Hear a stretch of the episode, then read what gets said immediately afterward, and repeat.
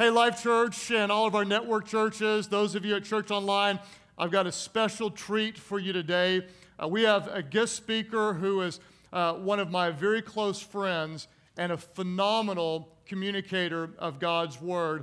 I want to tell you about their amazing church, the Father's House in Rochester, New York, in a place where it's really difficult um, to reach people.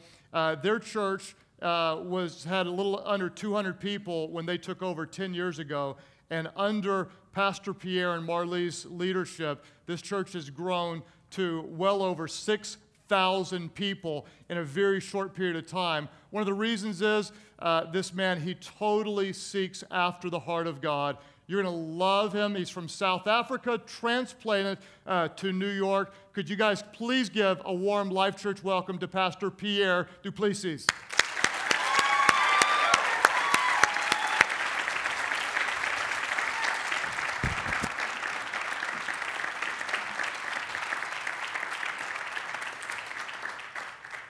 Well, we want to welcome all of our life churches, network churches, and our online church family. It's such an incredible uh, privilege for me to stand right here because Life Church has been such a huge investor in our lives, in our ministry. Craig and Amy and all the staff, um, you guys, an absolute blessing to us. So, what you see goes far beyond what you can imagine. Our lives deeply impacted. So, I am so pumped right now to be here and to just speak what has been percolating in my heart for such a long time. And I cannot wait to get into this passage you will find in the book Jeremiah.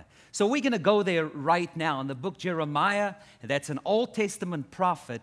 But I want you to use your imagination right now. Go back with me all the way to Genesis, like right in the beginning. Because you see, this is like day six of creation. And God Almighty for the last five days has done the unthinkable. You've got to understand that the angels have been seeing that out of, out of the, the, the inky abyss of nothingness, Almighty God has created the most beautiful, the splendor of heaven. And on day six, out of his mouth comes the words, Let us make man. Now, I can only imagine that the angels were leaning into that moment oh, my mind can just begin to, uh, to, to, to make up what should have been in the Bible, really. That the angels were whispering, What is God doing? Because every single time that God spoke, he would speak everything else into being. So they were expecting that in this moment when God say, "Let us make man," that Almighty God is to speak a word. But God bends down. God puts his mighty hands into the dust of the earth, the mortar, the clay, and he begins to squeeze, sculpt, shape. And I can imagine that the angels were like, What is God doing? This is not supposed to go down this way. He's supposed to speak. He's getting his hands dirty. That's what he's doing. And they would look. There is this being that would be Adam, the crown jewel, but motionless. It's but dust. Then Almighty God, with his hands still dirty, bent over and breathed into the nostrils of worthless dust. And out of worthless dust came Adam when the Spirit of God was breathed into him and he became a living being, the crown jewel of creation. Oh, I love that. Almighty God, out of nothing, created something so beautiful. And you can look at all the campuses around you and all the churches, network churches. Uh, look at the person next to you, and you know that God has the ability to make something beautiful out of dust.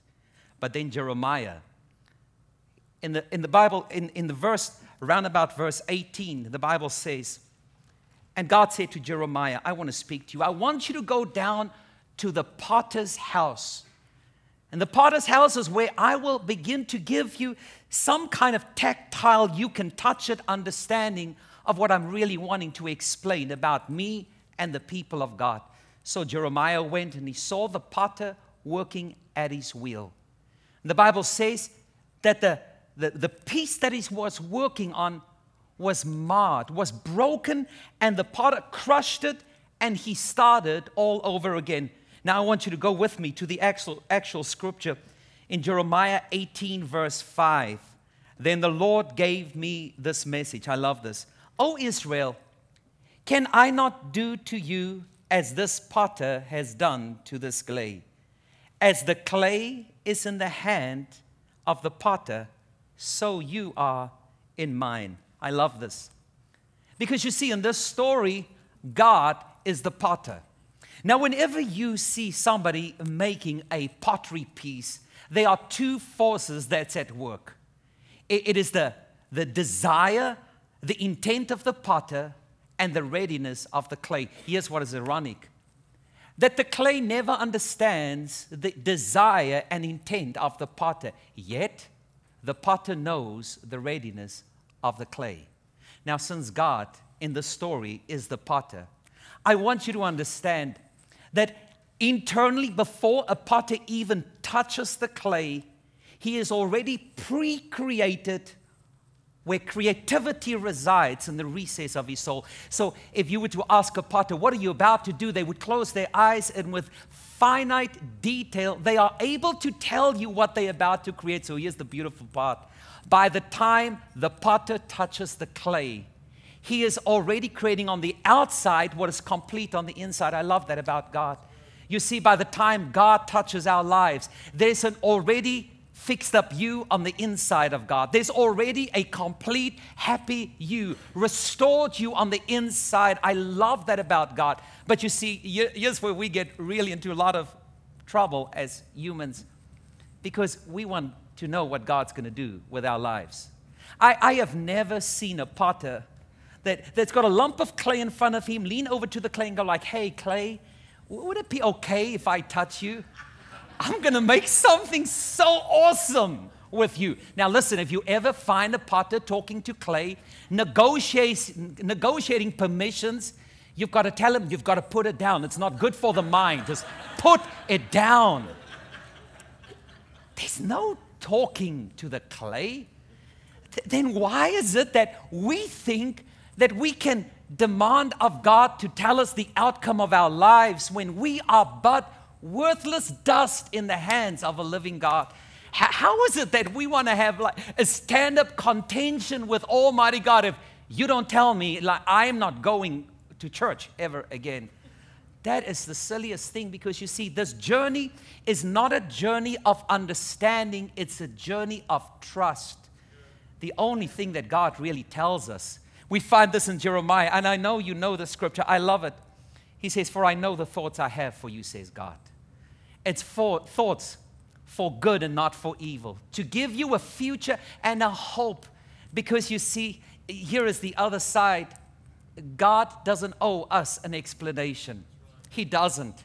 So, the most beautiful part in the hands of God is the safest place for us to find value. So, let me talk to you about clay clay is worthless dust.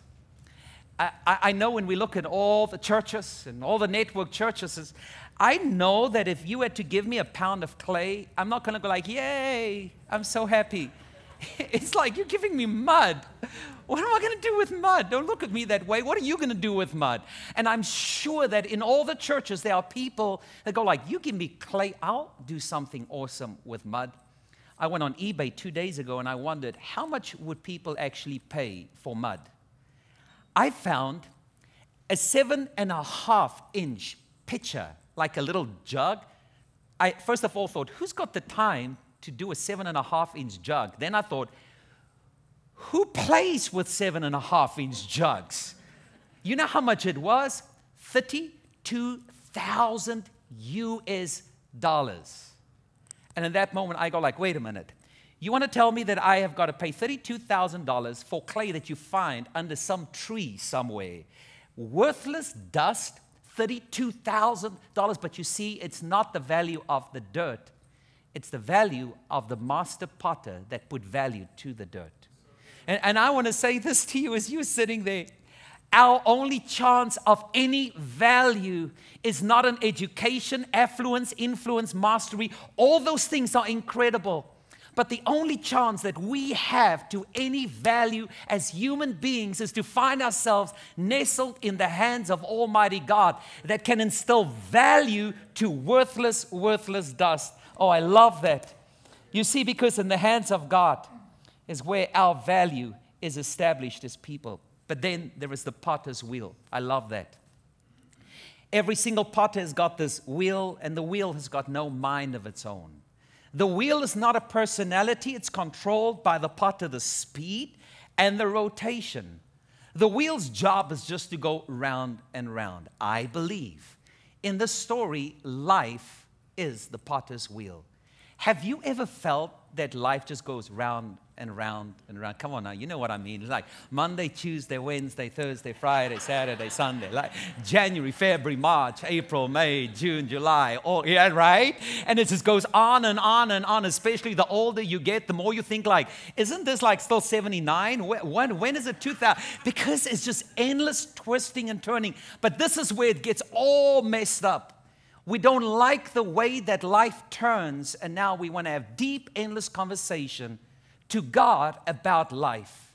Don't you understand? It's never about the potter's wheel. It never is. It's about what happens while the wheel turns. It's not what happens to you. It's not the comfort of life and convenience. It's who we become in the hands of God while we are living life. So I can look you in the eye and say to you, for some of you, you've got to let it go because you are demanding answers that only heaven one day will give. You, you cannot understand why these things happen to you, but really the question is, what are we becoming in the spinning of the potter's wheel. That is what this is really all about.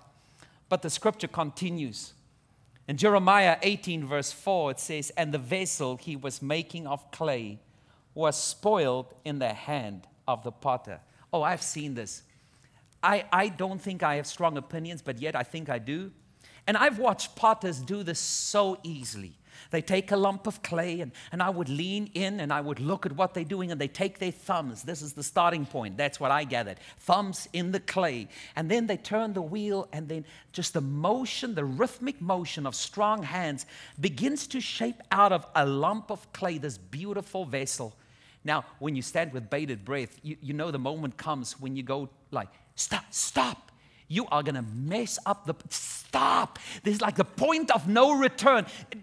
Just leave it. You have no idea what pottery is about and how it goes down but in that moment instinctively you just feel just stop. And when the potter lifts his hands off the pot you're like oh just get the fish line cut it loose. It's the most beautiful piece i've ever seen. But no potter ever cuts the clay loose until he begins to look in a very slow rotation at his pot. And that moment, it looks like he's mesmerized. She's mesmerized. And you go like, just cut it free, cut it free. It's the most beautiful thing I've ever seen. And so often I have seen a potter look, and then all of a sudden the hands that created it is the hands that seems to destroy it. The potter would destroy what he has just made and you go like what is wrong you just killed the pot. What is wrong with you? You're like an angry elf. What is wrong with you? You need like anger management. You know what i mean? Like that's why you're making pot because you are just an angry person. But it's not that because you see it's the trained eye of the potter that is seeing something that we cannot see. He is seeing air bubbles. He's seeing cracks. He's seeing impurities and he knows if i release the spot and it's fired in the kiln, it will explode. It is the loving kindness of the potter that says, Let's start again.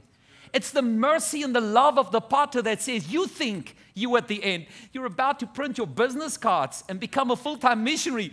Actually, we're going to start all over again.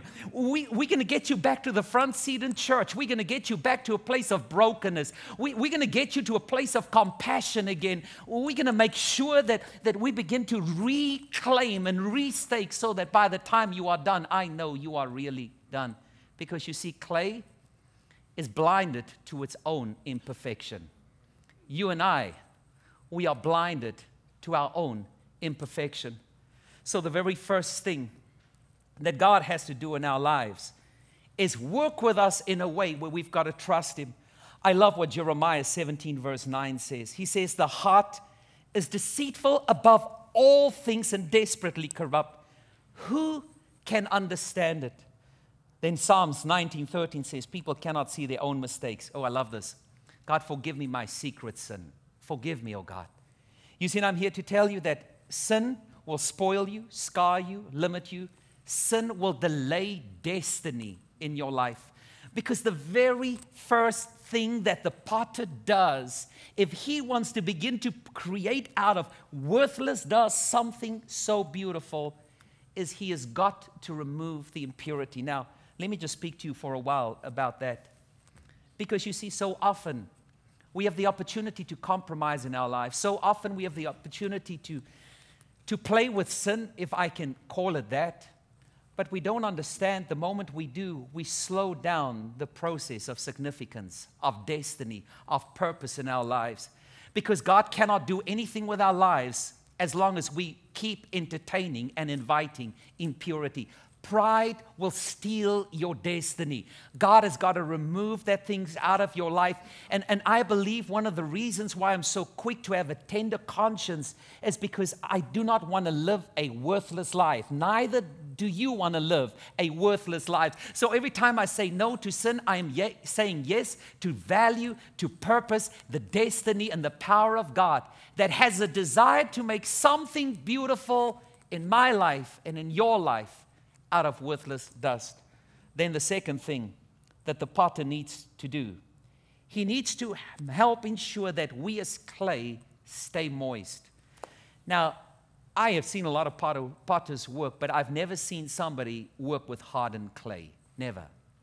And I'm going to make this statement, and you may agree or not agree. I believe the, the, the tenderness and the, the, the softness of our hearts are determined by us but the grace of God helps us. Let me tell you why I say that. Jeremiah 18, verse 12 says, But the people replied, and it's in the same Old Testament book Don't waste your breath.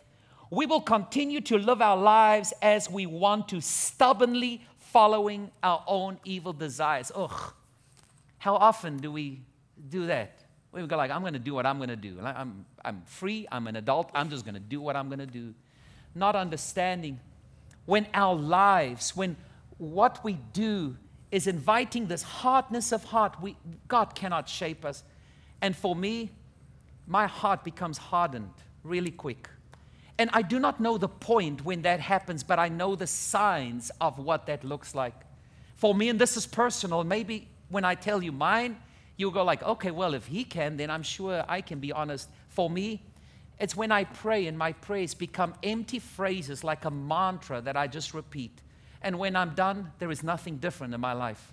When I read the Bible and it turns into information, you know, when you open, you go like, I've read that, I've read that, I've read that, I've read that. Man, isn't there anything new in this?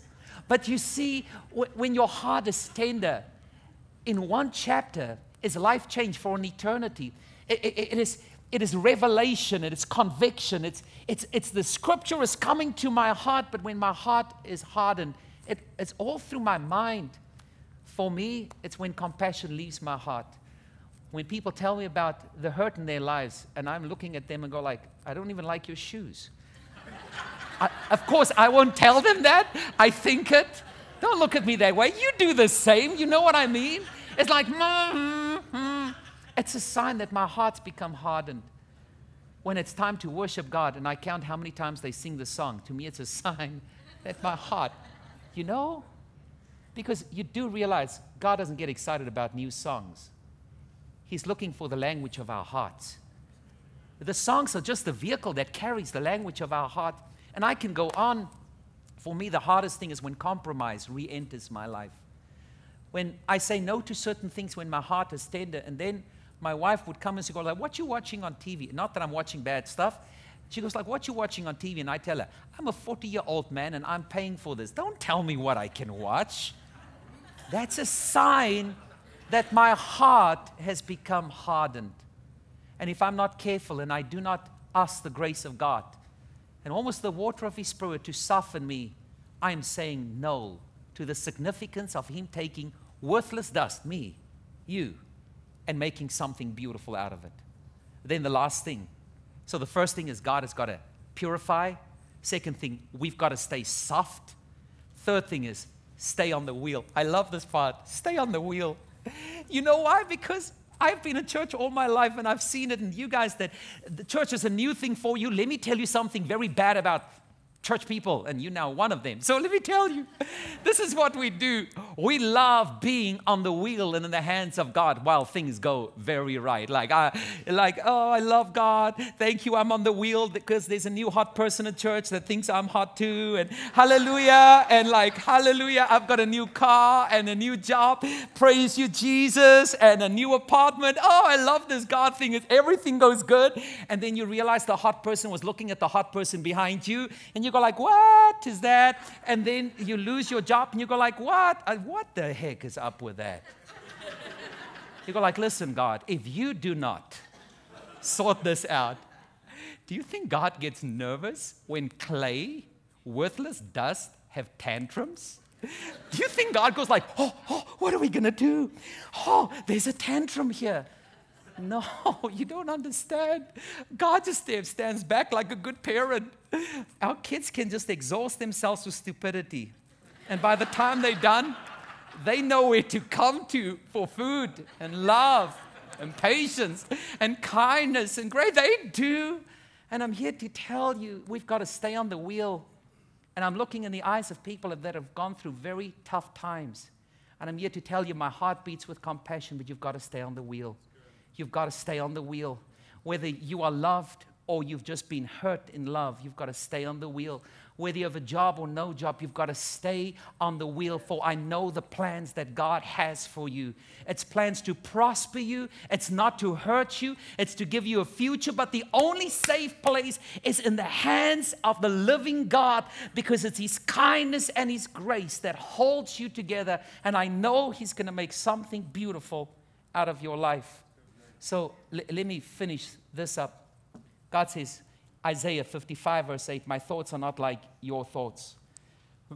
He says, And my ways are far beyond anything you could imagine.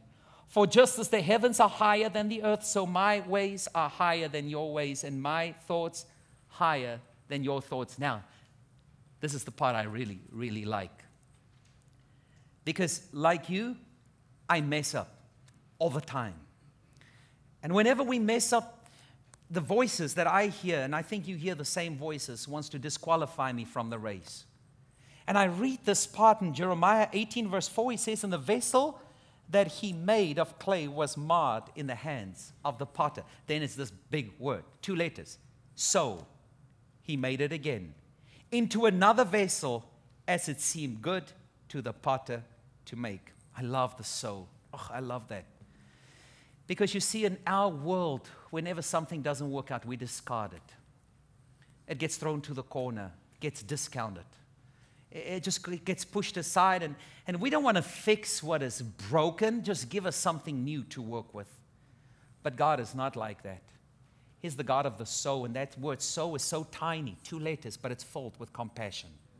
It's filled with grace. It is filled with the character of a God that is slow to anger and rich in love. Because every single one of us uh, all around the world, watching me right now, we have violated the promises that we've made to God again and again, and it's embarrassing. It's embarrassing when I promise never again and I do it, but thank God for the soul of God, where God goes like, "There you go again," but I'm committed to you because He began to work in you, is able to bring it to full completion. So I'm here to tell you, no matter how you've messed up, no matter what you've done with your life, listen. I, I, it's it's not that I don't care, but there is nothing that you can, have ever done that is too hard for the mercy of God because the blood of Jesus still has the power to pick you up, to forgive you, to bring grace to your life. The power of God is still there to reach out to you. Listen, doesn't matter how many cuts you've got on your arm. Doesn't matter how much you shoot up behind the scene. I don't care what your secret sin is. The soul of God says, Come on, just stay on the wheel, and I will pick you up and I will make you beautiful because I am the kind of God that can make beautiful things out of worthless dust. So let me finish this off. I love this part even better. So the angels, I love everything there, isn't it true? So the angels, right? They are leaning in because you see, our worth is in the hands of God, but we're still lifeless. When the angels were peering in on God creating Adam, I can imagine they go like, man, look, look, look at those muscles. Like, we don't have that. Like, what's up with that? That's really, oh, it's not in the Bible. Don't go look for it. I think personally it should have been, right? I don't think it rains in heaven, but if it rained after God kind of sculpted and molded Adam, there goes Adam. Like, he would just wash away because he's still just potential. But you see, it was the moment where God Almighty bent down and breathed the breath of life into the nostrils of creation.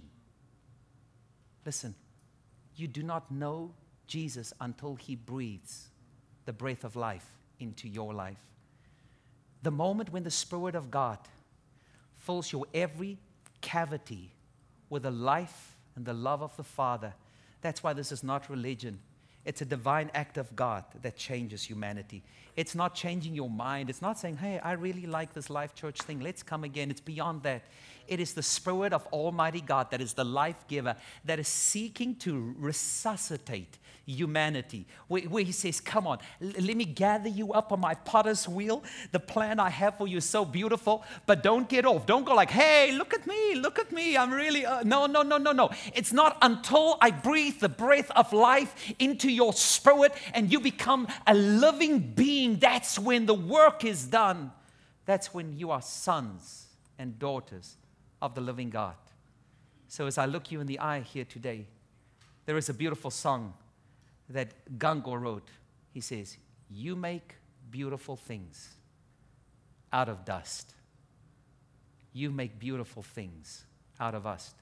And no matter what you have done, no matter where you've been, no matter what's holding, I, I don't care how messy your dust is, God Almighty is ready to bend down, pick you up. And if a seven and a half inch jug can cost 32,000 US dollars, I got to look at you and say, We're priceless. That's who we are, sons and daughters of God. Let's pray together. Oh God, I can hear the whisper of your spirit just begging us to surrender begging us to let go of our independence, begging us to let go of our self sufficiency, for you to bring a realization in all of our hearts that we are worthless dust, oh God, forgettable lives without your hands, and we are still lifeless without your spirit. So I pray today that you would just come and shape, mold, and breathe in us, oh God. And ultimately, that you will make beautiful things out of us. We love you, Jesus, for being patient and kind again and again and again. Amen.